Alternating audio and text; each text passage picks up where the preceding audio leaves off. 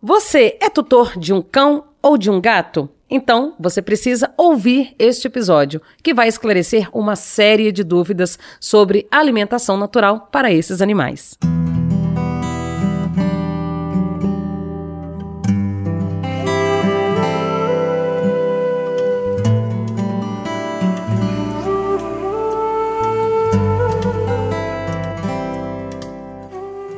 Seja bem-vinda, bem-vindo ao Sintonia Aromática. Eu sou Priscila Mendes e este é o podcast da Laslo, essencial para quem busca uma vida mais leve. Por aqui você encontra conteúdos sobre práticas integrativas, ciência, educação, meio ambiente, saúde, bem-estar e muito mais. E por falar em saúde, a alimentação natural tem ganhado cada vez mais destaque devido aos benefícios que ela pode proporcionar aos pets. Muitos tutores têm optado por oferecer uma dieta mais equilibrada, rica em nutrientes para seus cães e gatos, ao invés das tradicionais rações. Mas afinal, qual seria a base de uma alimentação natural para esses animais? O que precisa ser observado ao se fazer, por exemplo, uma transição alimentar na rotina deles? Quais alimentos são considerados tóxicos e, portanto, não devem ser oferecidos em nenhuma hipótese? Essas e outras questões serão esclarecidas agora pela nossa convidada especial, a zootecnista e bióloga Gabriela Corte Real. Ela que também é doutora em nutrição animal e coautora do livro Nutrição e Alimentação de Cães e Gatos. Seja muito bem-vinda, Gabriela. É um prazer ter a sua participação aqui no Sintonia Aromática.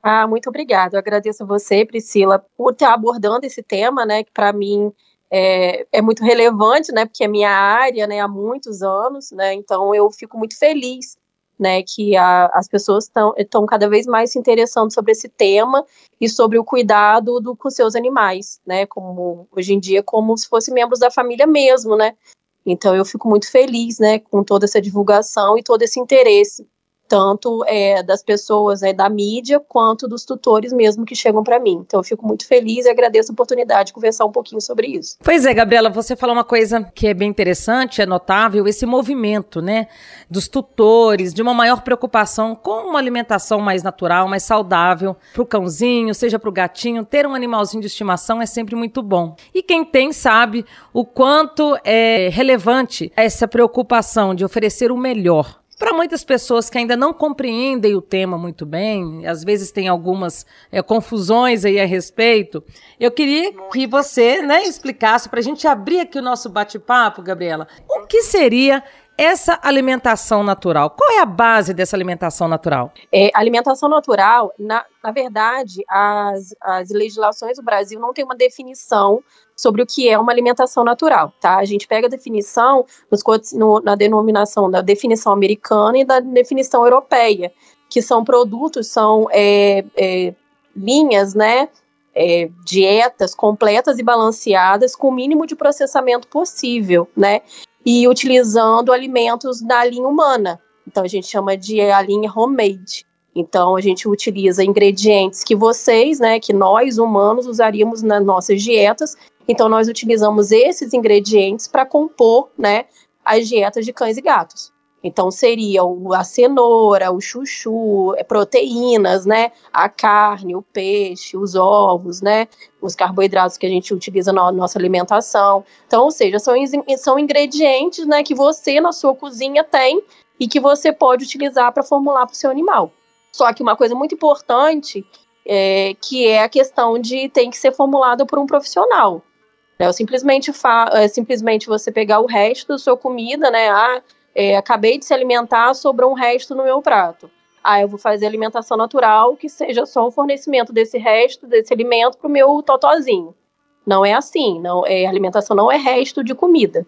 A gente formula uma dieta, né, de acordo com os guidelines da nutrição de cães e gatos, que são é, basicamente são três que a gente utiliza, que é o NRC, a FEDIAF e a AFICO, e a gente precisa contemplar nessa dieta desse animal na média de 44, 45 nutrientes.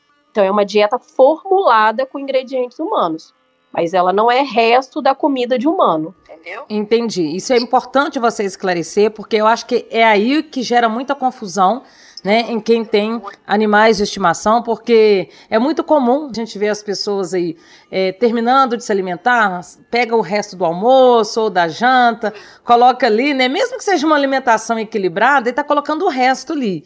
Ou seja, não é isso. Tem toda uma análise a ser feita de acordo com cada espécie, por exemplo, ah, os nutrientes que de repente aquele animalzinho pode ou não deve comer, enfim.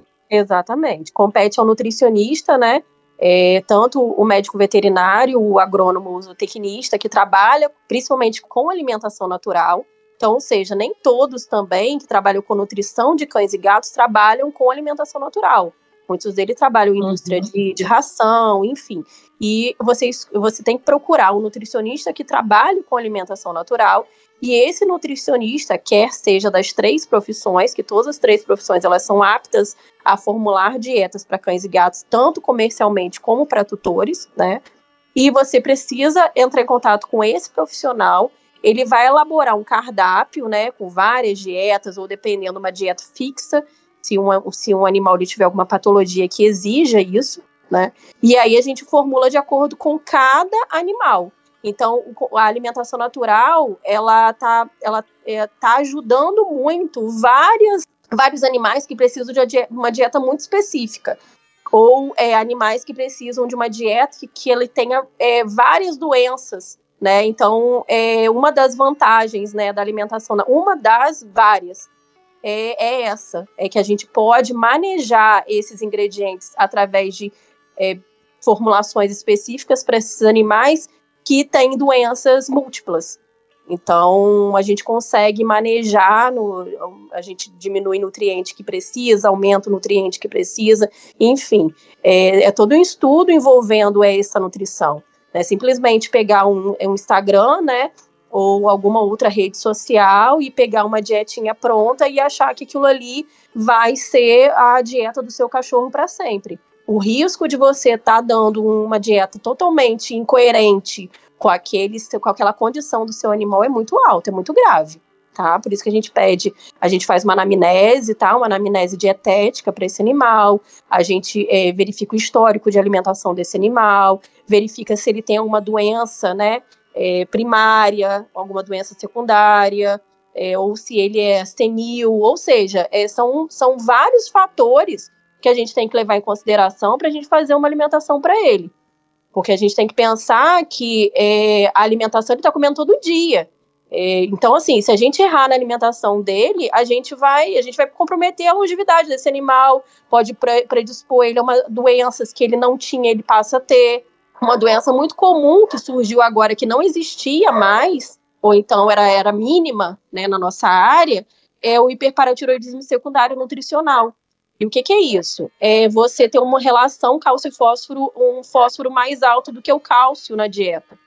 E essas dietas desbalanceadas de internet, ou dietas que você faz de resto de comida, se for só dar proteína, por exemplo, tem mais fósforo. E o nosso corpo precisa de mais cálcio em relação a fósforo. Então, tá tendo muitos esses problemas, que é o quê? O animal com deficiência de cálcio, ele começa a tirar cálcio dos ossos. Então, ele começa a ficar com a mandíbula mole, pernas tortas, arqueadas, principalmente para filhotes, isso é muito grave. Eu é, sou muito contra né, a você pegar as dietas de internet e achar que aquilo ali vai servir para todos os animais, porque não vai servir e o risco de você comprometer o seu animal é muito grande. É, é importante a gente se conscientizar a respeito disso. Você tem é, cachorros ou cachorros e gatos? Eu tenho três cachorros. Que legal. Eu tenho um idoso que vai fazer 18 anos, o Sansão, um poodle branco. A gente brinca que os poodles brancos deles são Highlander, né? É, vivem eternamente. Eu espero que ele viva mesmo. Tem o caramelo, que é realmente aquele caramelo brasileiro mesmo. Que gracinha. E um Brutus, que também é o SRD preto. Então eu tenho três típicos cachorros brasileiros aqui em casa. E como que é essa rotina, Gabriela, assim, né? Você trazendo aí da sua própria experiência. Os três compartilham desta mesma nutrição, da mesma refeição? Ou existe, né, uma alimentação diferenciada ou alguma característica à parte? Existe, existe. Porque, assim, o Sansão, que é esse meu Highlander, né, de vai fazer 18 anos, é um poodle branco, que tá muito idoso, Então ele come alimentação natural para idoso, ele tem ele tem sopro cardíaco e ele, tá, ele é renal e ele tá com um probleminha, né? De ele, ele na verdade ele tá com um combozinho básico. Então eu tô eu a dieta dele é bem pensada nessa característica dele de ser idoso, já tá renal, já tem problemas de, é, eu preciso controlar colesterol e triglicerídeos dele, ele tem sopro cardíaco, então ou seja, a dieta dele é pensada nisso. É, o caramelo e o Brutus, eles já são, dispõem de muita saúde, eles já tão, eles vão estão entrando na senilidade, eles estão com 8 anos, é, e eles são porte médio para grande. O caramelo ele tem 22 quilos e o Brutus tem em torno de 15. A dieta deles é baseado nessas condições. Eles uhum. são é, animais de porte médio para grande. O caramelo ele tem 22 quilos, o Brutus ele tem 15 para 16 quilos. É, e eles são cães manutenção com saúde em dia, só que eles estão indo para senilidade. Ou seja, eles estão virando idosos agora, porque eles estão para 7 para 8 anos. Então a dieta deles é pensado nessas condições dele. Então, ou seja, o Brutus e o Caramelo têm as, a mesma dieta, e o Sansão tem uma dieta mais específica para a condição dele, que é mais idoso, mais enjoado, é, tem problema de comorbidades é, é, de, de doença mesmo, né? Mas é, eles estão super bem, graças a Deus. Então, assim, não teria, não tem. Apesar dessas comorbidades, eles estão muito bem para a idade deles, principalmente o Sansão. Eis, de repente, os benefícios, Gabriela, de uma alimentação aí saudável, né, toda equilibrada. Sim, sim. É, o Sansão, ele já. É, claro que no começo, né, quando ele era filhote, eu não tinha o entendimento que eu tenho hoje, né, de até dos estudos mesmo, estava começando a zootecnia, né, na época, e é tão engraçado porque é, na, é, aí a gente vê né, o histórico da gente. É, sempre pensei que a ração teria que ser ração, porque a ração é melhor para o animal. Não tinha, era, tava, tava muito, muito iniciante, né? Muito no, no comecinho mesmo o conceito de alimentação natural no Brasil, que ele nasceu em 2007. Então, de 2007 para cá, muita coisa mudou, né? Até os, o entendimento da gente como profissional e como até pesquisador, né? Porque o meu mestrado, doutorado foi com nutrição animal. Então, o meu conhecimento daquela época para agora, né, é totalmente diferente. Então, antigamente ele era na ração porque eu acreditava que era a ração era a melhor opção para ele. Hoje eu tenho um outro entendimento. Eu acredito que a alimentação natural é o melhor para ele agora. Então ele teve todas ah. as fases, né? Todas as fases do, do meu, a própria do meu conhecimento mesmo. Entendi. Agora você falou da questão da ração, Gabriela. É possível manter os dois, equilibrar, né? Tanto a alimentação natural, concomitantemente com a ração ou não? Não, isso não deve ser feito. Sim, a gente pode fazer, a gente chama isso de mix feeding, que é nada mais é que a gente em inglês bota nome americano para tudo, né? Mas é uma mistura de alimentos. É, eu faço isso também até nas empresas que eu presto consultoria. É, você colocar uma parte da exigência nutricional do animal, uma parte vindo da ração e uma parte vindo da alimentação natural. Isso realmente tem que ser feito por um profissional, tá? Porque a gente tem que contemplar a necessidade daquele animal e tem que, tem que verificar se aquelas duas dietas são completas e balanceadas. Então, ou seja, é um alimento completo e balanceado de um lado, que é uma alimentação natural, né, toda formulada, enfim. E um outro alimento completo de qualidade, né, nutricional, como uma ração de boa qualidade de outro lado. Então a gente faz essa mistura de alimentos. Isso é muito utilizado, Priscila, para animais grandes. Tá? Então, por exemplo, animais é, de, é, de porte médio, grande, gigante, muitos tutores não conseguem, né, financeiramente mesmo, fazer uma alimentação natural, pelo custo, uhum. né? É muito volume alimentar e o valor para eles fica muito inviável. E aí você pensa comigo, poxa, então eu não vou oferecer porque eu não tenho dinheiro.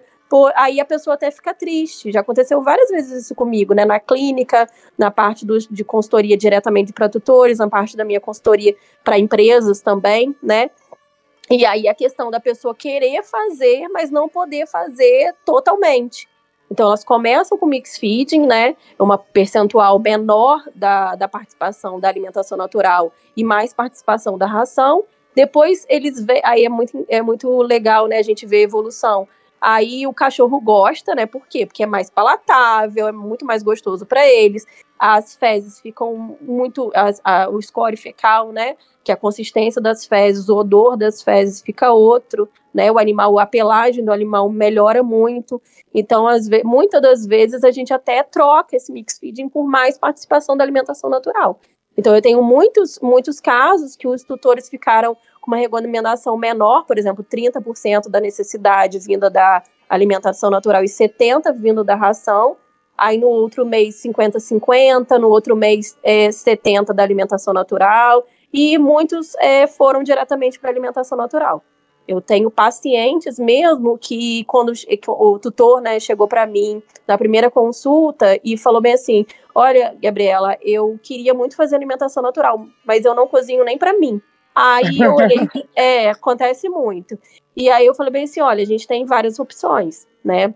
A primeira opção é você já comprar, é, já comprar de uma empresa que produz, né? Então já comprar de uma empresa que, que já tem o alimento completo balanceado. É, outra questão, né, é você fazer o mix feed, né, que é essa participação, e aí eu vou dar essa opção para você nesse momento. Então, eu vou botar uma participação da ração que, ela, que eram, eram, três, eram três cães. É, vou dar essa opção de mix feeding agora, você vai introduzindo aos poucos, e depois você me conta. Né? Então, eu fico à disposição também dos tutores, porque esse tipo de consultoria é de, totalmente diferenciado em relação a uma consulta clínica tá?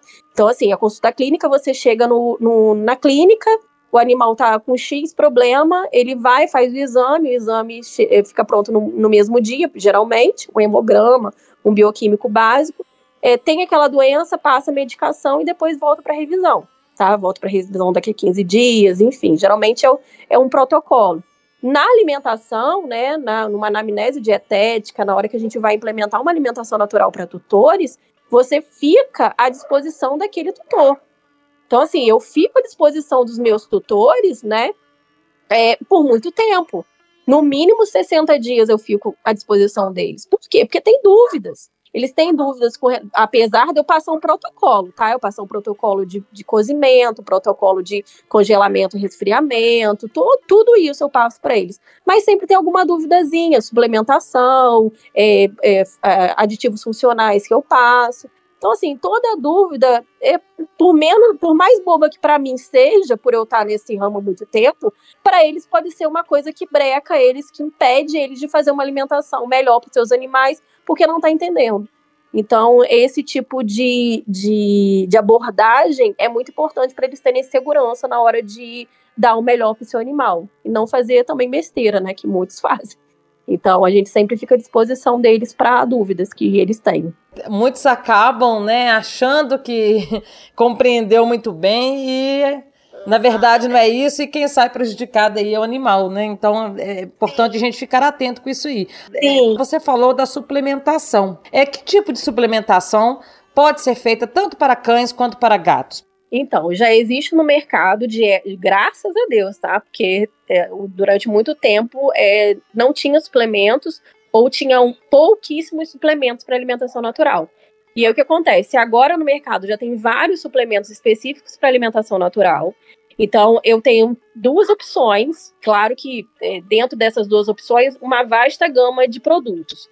Então, por exemplo, eu tenho é, a, o, o, primeiro ponto, né? São os produtos, são os suplementos é, é, é prontos, né, do mercado, e tenho a manipulação. Então, assim, dentro desses já prontos, eu tenho uma gama, né, uma seleção de é, suplementos específicos para dietas de gatos. E aí, dentro desses, também tem a diferenciação entre gatos é, adultos e gatos filhotes. Tem uns suplementos que, que contemplam os dois, tá? Tanto o adultos quanto filhotes. E tem a suplementação na parte de cães bem mais diversificada, que é para cães adultos, é, cães senis, é, cães com intolerância alimentar, então o suplemento é diferenciado. Então, ou seja, cada tipo de especificidade do cão ou do gato tem uma suplementação diferente. Por isso que eu uh, não deixo de frisar aqui. Cabe ao nutricionista formular de acordo com aquele é, animal específico. Porque, por exemplo, se é um animal, se é um cão idoso, a suplementação dele vai ser diferente do que um cão filhote de quatro meses de idade. A dieta uhum. desse cão filhote vai ser diferente, a suplementação desse cão filhote vai ser diferente do que esse senil. Então, a dieta do Sansão aqui é totalmente diferente de uma dieta que eu vou formular, por exemplo, se for numa clínica, na clínica amanhã, um filhote aparecer para mim. A suplementação vai ser totalmente diferente. Até os outros alimentos funcionais vão ser diferentes. Por exemplo, é um ômega 3, por exemplo, né? O ômega 3 para animal idoso é diferente de um ômega 3 para um animal adulto normal. Né? Eu preciso é, ter mais contribuição, por exemplo, senil, né? Mais contribuição de DHA do que EPA, e um animal adulto manutenção precisa mais de EPA do que DHA. Então, assim, isso aí só realmente é de acordo com o, o animal, a fase que o animal está. A nutrição é um mundo. É um é. mundo que ou você acha muito difícil e você não quer. É assim, nutrição animal, principalmente nutrição de cães e gatos, tem uma tem particularidades. Ou você acha muito fácil, porque é só misturar arroz, cenoura e, e frango, e acha que aquilo ali é nutrição. Ou a pessoa que tem uma mínima noção acha muito difícil e não quer mexer nisso. Então tem assim, tem os dois extremos, digamos assim. E aí eu fico no meio, né? porque eu acho, eu acho brilhante, porque é cálculo, é informações que você tem que colocar ali, porque, enfim, né, é a longevidade daquele animal, é a qualidade de vida daquele animal. Se eu errar uma formulação, ele vai estar consumindo aquilo todo dia. Então, isso eu imagino, né? É até problema para mim, né? Eu, eu, é o meu nome que está em jogo, né? Então, você não pode também ser antiprofissional e falar bem assim, ah, eu sei fazer. E é, tem que ter muito cuidado com isso. A pessoa fala assim: ah, mas eu fiz um curso, que é muito comum também, eu fiz um curso de um final de semana, aí eu sei formular. Né? É, fazer, isso. Né? E aí a pessoa. E aí, essas pessoas, eu fico mais perplexa ainda, porque essas pessoas ainda é, vendem, né? Vendem, dão cursos. Eu falei assim, meu Deus, que formação essa pessoa tem. Né? Então, assim, não tem informação. Né? Ela fez um curso agora de sei lá, de proporção, né? E aí ela fez pro cachorrinho dela, o cachorrinho dela ficou legal, e aí ela quer até vender, porque falou, fala que vai ficar rico com aquilo. Enfim, tem de tudo no mercado, Priscila. Tem de tudo. E você é, falou um pouquinho, né, daquela questão do mix feed, mas para uma pessoa, um tutor que quer migrar para a alimentação natural, que alimenta hoje o cãozinho ou o gatinho, né, com a ração e precisa migrar, é feito é, por etapas com os bebês. Vamos pegar nosso exemplo, né, de seres humanos aqui. A introdução alimentar ela é feita por etapas, né? Você já não dá uma comida completa para o bebê. Imagino que, né, para os cães e gatos também deve seguir essa mesma linha, né? Sim, segue a mesma linha. A gente faz, chama de transição alimentar, tá? Essa transição alimentar pode ser mais curta e pode ser mais longa, dependendo do animal. Até na própria troca de ração, é, as, os formuladores de ração no, nos sacos né, das rações, das embalagens, é, pede a transição alimentar, mesmo entre rações. E entre alimentação natural e ração é mais, mais ainda. Por quê? Porque a microbiota intestinal, né, do animal, né, do cão e do gato, aí a gente vai falar exatamente de cães e gatos, elas têm uma, uma condição, né, diferente do que uma condição de uma alimentação natural. Então, assim, é, tem mais, tem diferenciações nessa microbiota, e o fato de você trocar abruptamente, ou seja, rápido, né? Você acabou, é, o animal acabou. Ah, acontece muito também. O saco de ração acabou, aí chamam né, em algumas, algumas empresas que eu dou consultoria. Ah, eu vou, eu quero é, essa alimentação natural para agora, porque o saco da ração acabou, eu tô querendo migrar e tal. E a gente fala, eu, aí vem para mim, né? Porque os pepinos geralmente vêm para mim. E eu falo, aí eu falo assim, olha só, não pode. Né, você precisa, no mínimo, né, comprar mais um pouco dessa ração para a gente fazer a transição alimentar de, direitinho, tá? No mínimo 14 dias. Que seria o quê? É, 70% de, né, da necessidade do animal é vinda da, da dieta antiga por uns dois, no máximo uns quatro dias, depois 50-50, depois 70, 30, 70 e depois, né, depois de uns 12 dias, 13 dias, a gente coloca na alimentação natural normal. Isso aí seria uma adaptação maior, tá? Tem adaptações mais curtas? Tem, que a cada dois dias a gente muda o percentual daquela, daquela dieta antiga com a dieta nova para aquele animal. Mas isso é monitorado. Né? Então, assim, a gente monitora. Olha como é que ele tá, como é que estão as, principalmente como é que estão as fezes desse animal. Porque quando dá problema, a primeira coisa que acontece é fezes amolecidas ou, fe ou constipação naquele animal. Então, o animal ele dá indícios. Né? E se for um animal sensível, a gente faz uma introdução muito mais lenta. Então, para o corpo se adaptar àquilo mesmo. É como você falou, né? A mesma coisa com criança. Então, a mesma coisa a gente faz com, com os nossos animais. Você falou aí dos possíveis efeitos né, de uma transição que não respeita esse período de adaptação, mas, no geral, quando é que os tutores podem perceber quais são os sinais que demonstram que a alimentação do meu pet, por exemplo, não está adequada? Olha, na parte é, macro, né, que ou seja, na parte que o, o, tutor ele visualiza o animal, pelo, principalmente, o animal ele quando tem problema de deficiência de nutrientes, principalmente zinco, enfim, é, nutrientes de pelagem, a pele ficou, a, a pelagem ficou opaca, fica quebradiça, cai muito pelo, né? Às vezes é, cai tufos de pelo também. Não é muito comum cair um tufo de pelo, mas a pelagem não fica brilhante, não fica macia, tá? Outra coisa, a questão das fezes, que eu já comentei, tá? Animais que têm uma, um alimento é, ruim, né? Uma qualidade de alimento ruim, as fezes deles não ficam no score adequado, né? Que seria o que que esse score adequado?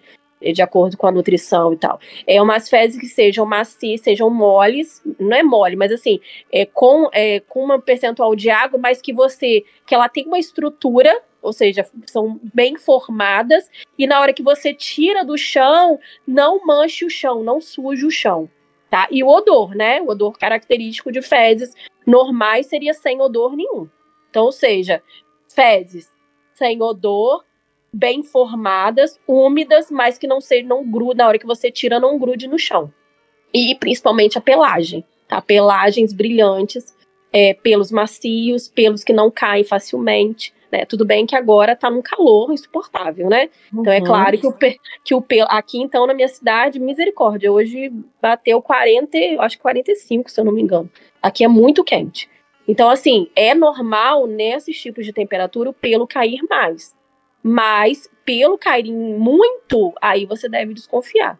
E a questão das avaliações do ponto de vista de exames mesmo, né? Consulta para o veterinário é, no mínimo anual para o animal manutenção saudável e animais senis, né? No mínimo em seis e seis meses. Para a gente avaliar é, condição mesmo, né? Hemograma, um bioquímico para ver função renal e hepática. Então a gente sempre tem que monitorar isso, porque às vezes clinicamente o animal está bem, e na hora que você vai ver, os exames dele estão todos alterados e ele está iniciando, por exemplo, iniciando uma doença renal crônica, é, iniciando alguma outra patologia.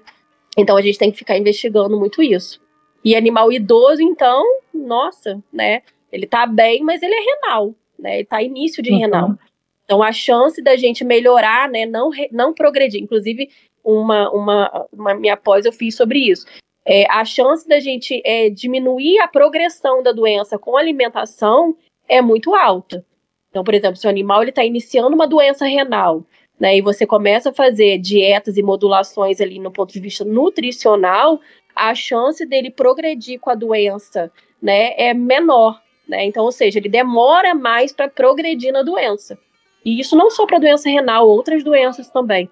Então, a alimentação natural auxilia muito a várias doenças por exemplo, no caso da intolerância alimentar, né?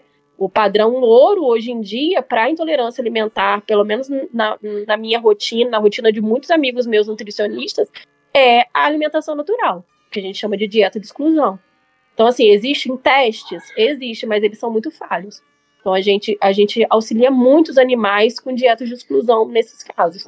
Então, a gente consegue identificar quais são os ingredientes realmente que esse animal ele tem intolerância. Por exemplo, ah, ele tem intolerância a cenoura e frango. Ah, mas ele não tem a carne suína, não tem a carne de peixe, enfim. A gente consegue com a alimentação, com a parceria do tutor ali, a gente consegue salvar muitos animais. Olha só que interessante. E você tocou num outro ponto aí, enquanto falava das fezes, né, dos animais do score. É, você disse que a questão do, do índice de água é importante. E aí, tem uma outra dúvida, Gabriela. Eu já ouvi relatos de tutores que, quando fizeram a transição do alimento à base de ração para uma dieta natural, perceberam uma menor ingestão de água por parte é, do pet. Isso é normal? Isso é super comum, super comum. Inclusive, eu apresentei, porque eu trabalho com algumas empresas, e eu apresentei para veterinários. É um conjunto de veterinários sobre os mitos e verdades e as vantagens da alimentação natural. E um, uma, uma verdade, isso é uma verdade, que a quantidade, o volume de água nesse animal diminui. O, o, consumo voluntário de água. E por que, que esse consumo voluntário ele diminui? Porque a alimentação natural ela tem na média de 70% a 80% de água. Então, ou seja, ele está consumindo água na alimentação. Isso auxilia muitos casos, muitos casos, Priscila, principalmente é, animais que precisam de fluidoterapia, é, animais que precisam aumentar muito a ingestão hídrica e não conseguem. Por exemplo, gatos que têm um problema de doença do trato, do trato urinário inferior, né? Dá muita cistite, cistite de repetição. Então, os eh, gatos são muito difíceis de beber água.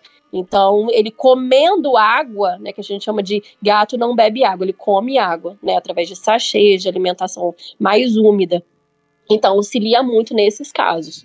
Então, até nisso, a alimentação natural tem vantagens, né? Que é o animal que não consegue ingerir a quantidade suficiente de água, ele está ingerindo na própria alimentação natural, a própria dieta. É pela questão desse volume maior de água nessa, nessa, nessa formulação. E já que a gente está falando aqui da água, frutas, Gabriela, são recomendáveis para cães e gatos? Sim, algumas frutas a gente considera tóxicas. Por exemplo, uva, uva passas, carambola, é, açaí, mas as demais frutas a gente utiliza muito como petiscos. Tem profissionais que utilizam até nas próprias formulações mesmo, colocar banana na formulação, maçã na formulação e outras frutas. Eu gosto mais de colocar as frutas como petiscos. Então, por exemplo, eu sempre coloco um cardápiozinho, quem é meu, quem é meu é, meu cliente, né? A gente não fala que é cliente, mas enfim, quem, quem eu atendo, é, sempre tem uma, uma tabelinha, né, com os petiscos que pode dar. E aí eu coloco ah. várias frutas, que, por exemplo, na minha região aqui é muito quente. Qual que é a sua região? É interior do Rio de Janeiro. Campos do Goitacá. É bem, bem quente, né? Então, assim, e aí eu peço, né? Eu dou a indicação, né, de fazer picolézinho de fruta, é, geladinho de fruta, né? Então eles se adaptam super bem. Eu tenho até aqui em casa umas forminhas, né? Forminha para os meus e forminha para o meu filho também, né? Então é separado, óbvio. E aí eu, as forminhas dele estão até deles, né, dos cães, são até mastigadozinhas, porque eu coloco os picolés para eles lá e eles ficam mordiscando o negócio lá e eles adoram. Porque é, uma, é um atrativo, e até a gente chama de. que, está muito também se falando, graças a Deus, hoje em dia, de enriquecimento ambiental. Então, você deixa o picolézinho lá e ele fica chupando, ele fica mordendo aquilo, e isso alegra, alegra, alegra os animais. Então, ah, saiu, ah, eu fui pro trabalho. Vou ficar lá, bota lá o picolézinho, ele chupa o picolézinho, fica lá, fica distraindo o animal, refrescando o animal e ainda ingere aquele petisco saboroso. Então tem assim, N possibilidades, Priscila. Eu gosto muito dessa questão, porque assim, você pode é, variar muito né, a alimentação do animal, você pode proporcionar várias possibilidades. É a forma de biscoitinhos também. É, tem agora muitas festas, né?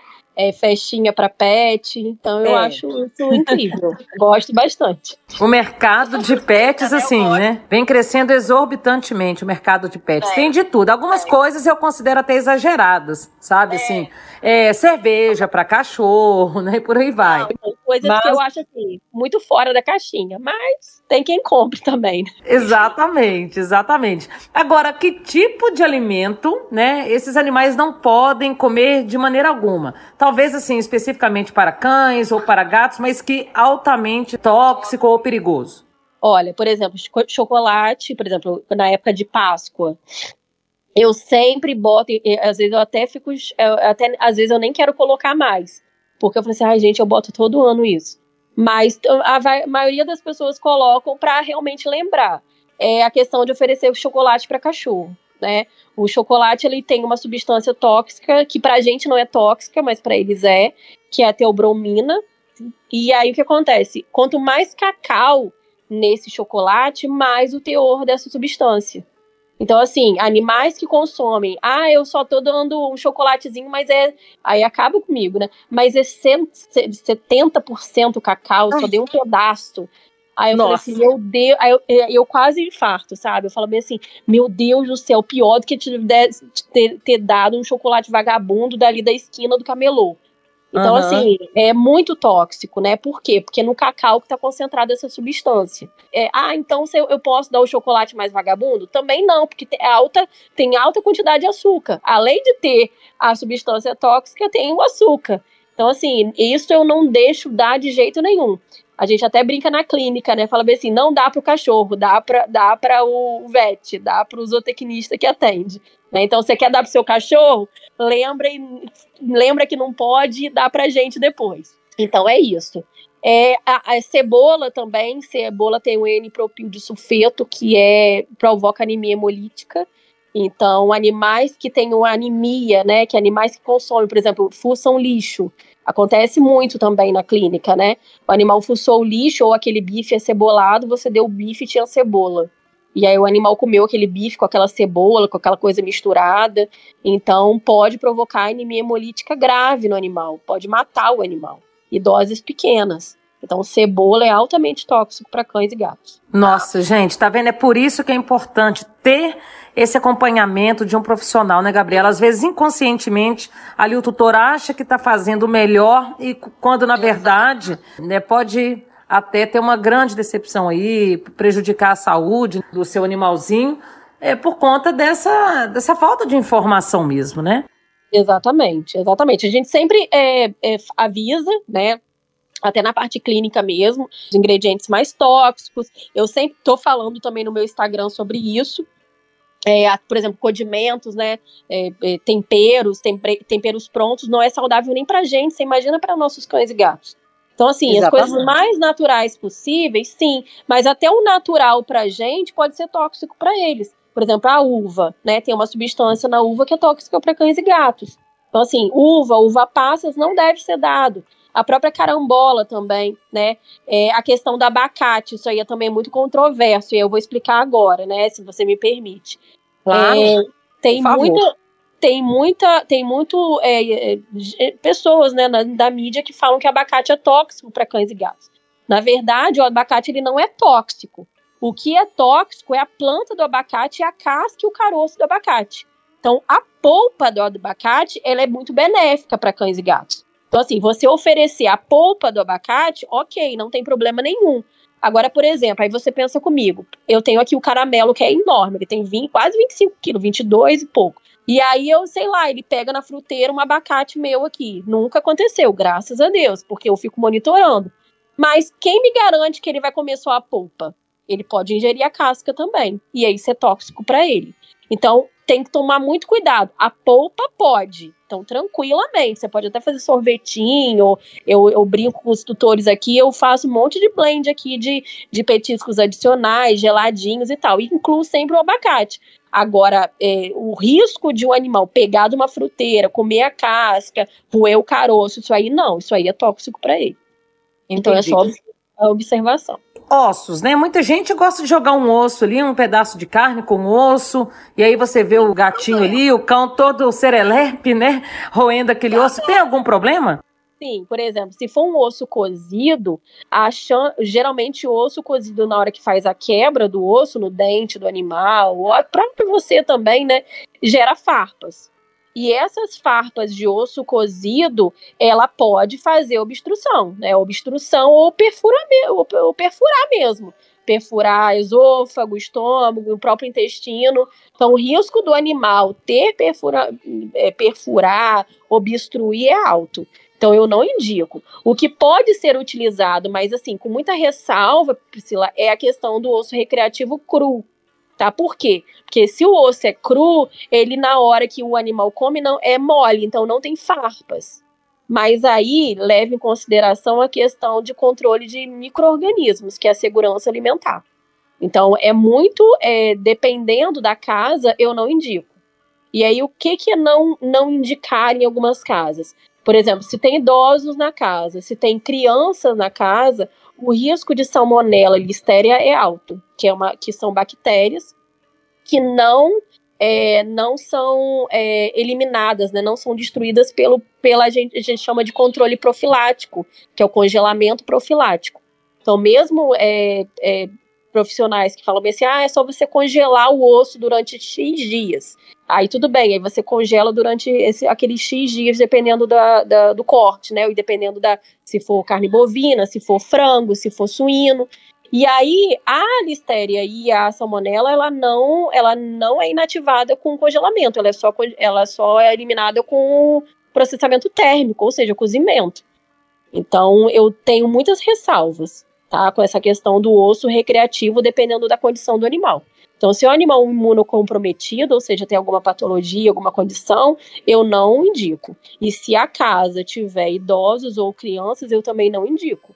Que a chance daquela criança, pensa comigo, a chance daquela criança pegar, eh, sentar no chão, botar o dedo naquele osso, botar na boca, né? Enfim, é alto, né? E se contaminar o idoso, a chance dele pegar o salmonela também é alta. Então, não faço isso. Não tenho é, na minha, na minha, na minha conduta eu não faço. Tem vários artigos, tá? Vários, vários artigos mostrando que não, não tem, não tem inativação. Tem inativação de vários micro-organismos, sim, tá? O congelamento inativa vários micro-organismos, mas tem alguns micro-organismos que não. Então, é, é, esses tipos de, de casas, assim, não, não vem, como dizer, a gente, eu até brinco, ó, não vem que não tem, para você não. E eu já tive uma na praia, eu já tive na prática mesmo um animal que ele estava na dieta cozida, né? Aí a tutora queria, né, para dieta é, crua, sem ossos. E aí eu fui, ela foi para crua sem ossos, ficou com as fezes não muito legais. Aí depois ela aí depois normalizou, porque a gente colocou um nutracêutico, alguns algumas é, enfim, alguns alguns suplementos, né, adicionais aqui. E aí depois ela quis migrar e depois estava tudo certinho, graças a Deus, aliviei assim, respirei fundo aliviada mil vezes. Aí ela queria para crua com ossos. E aí nessa crua com ossos o animal deu muitos problemas, muitos, muitos problemas. E aí eu tive que voltar ele para cozida.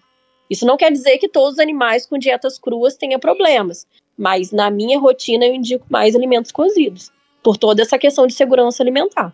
É importante todos esses esclarecimentos aqui, Gabriela. Traz mais segurança, né, para as pessoas aí também, para quem tem seu bichinho aí de estimação, porque, como se diz, é, é um amor muito grande, né? Quem tem sabe.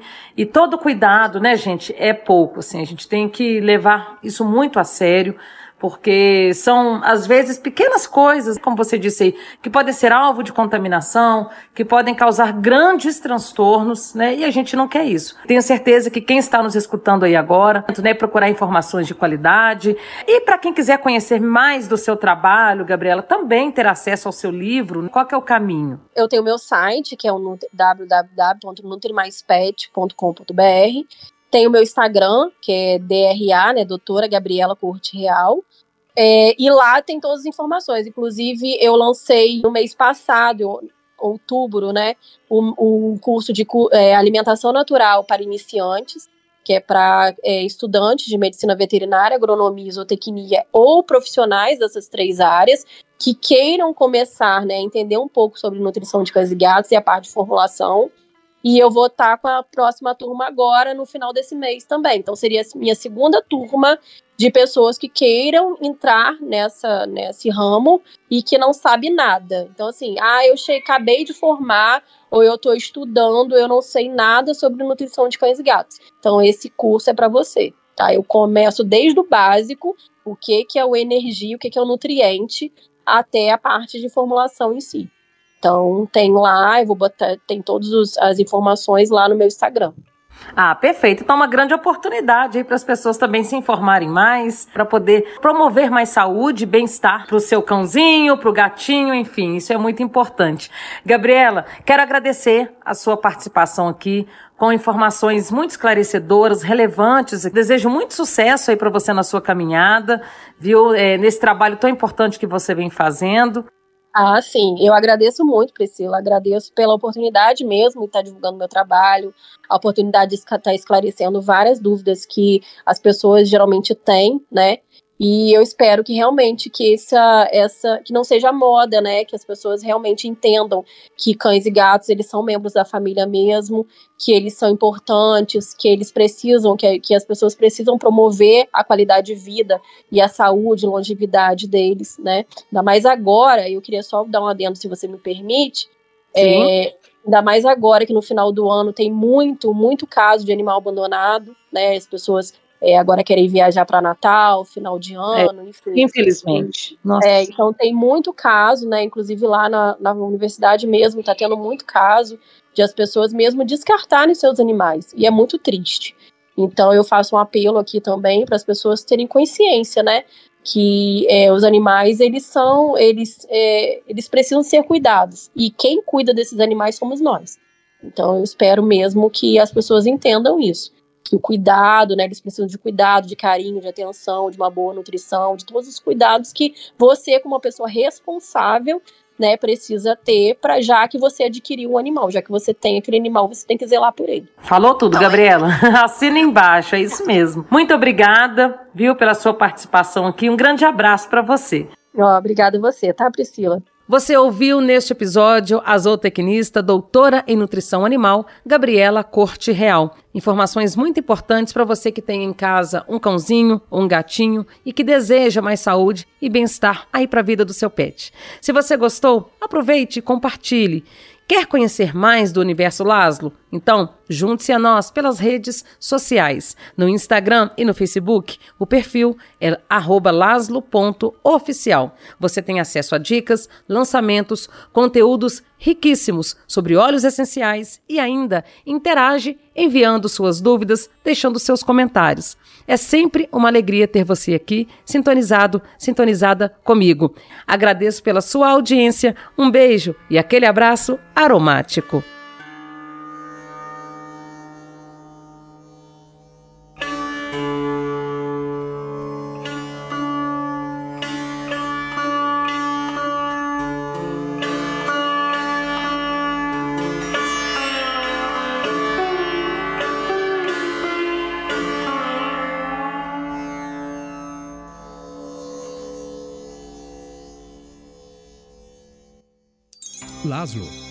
Essencial em sua vida.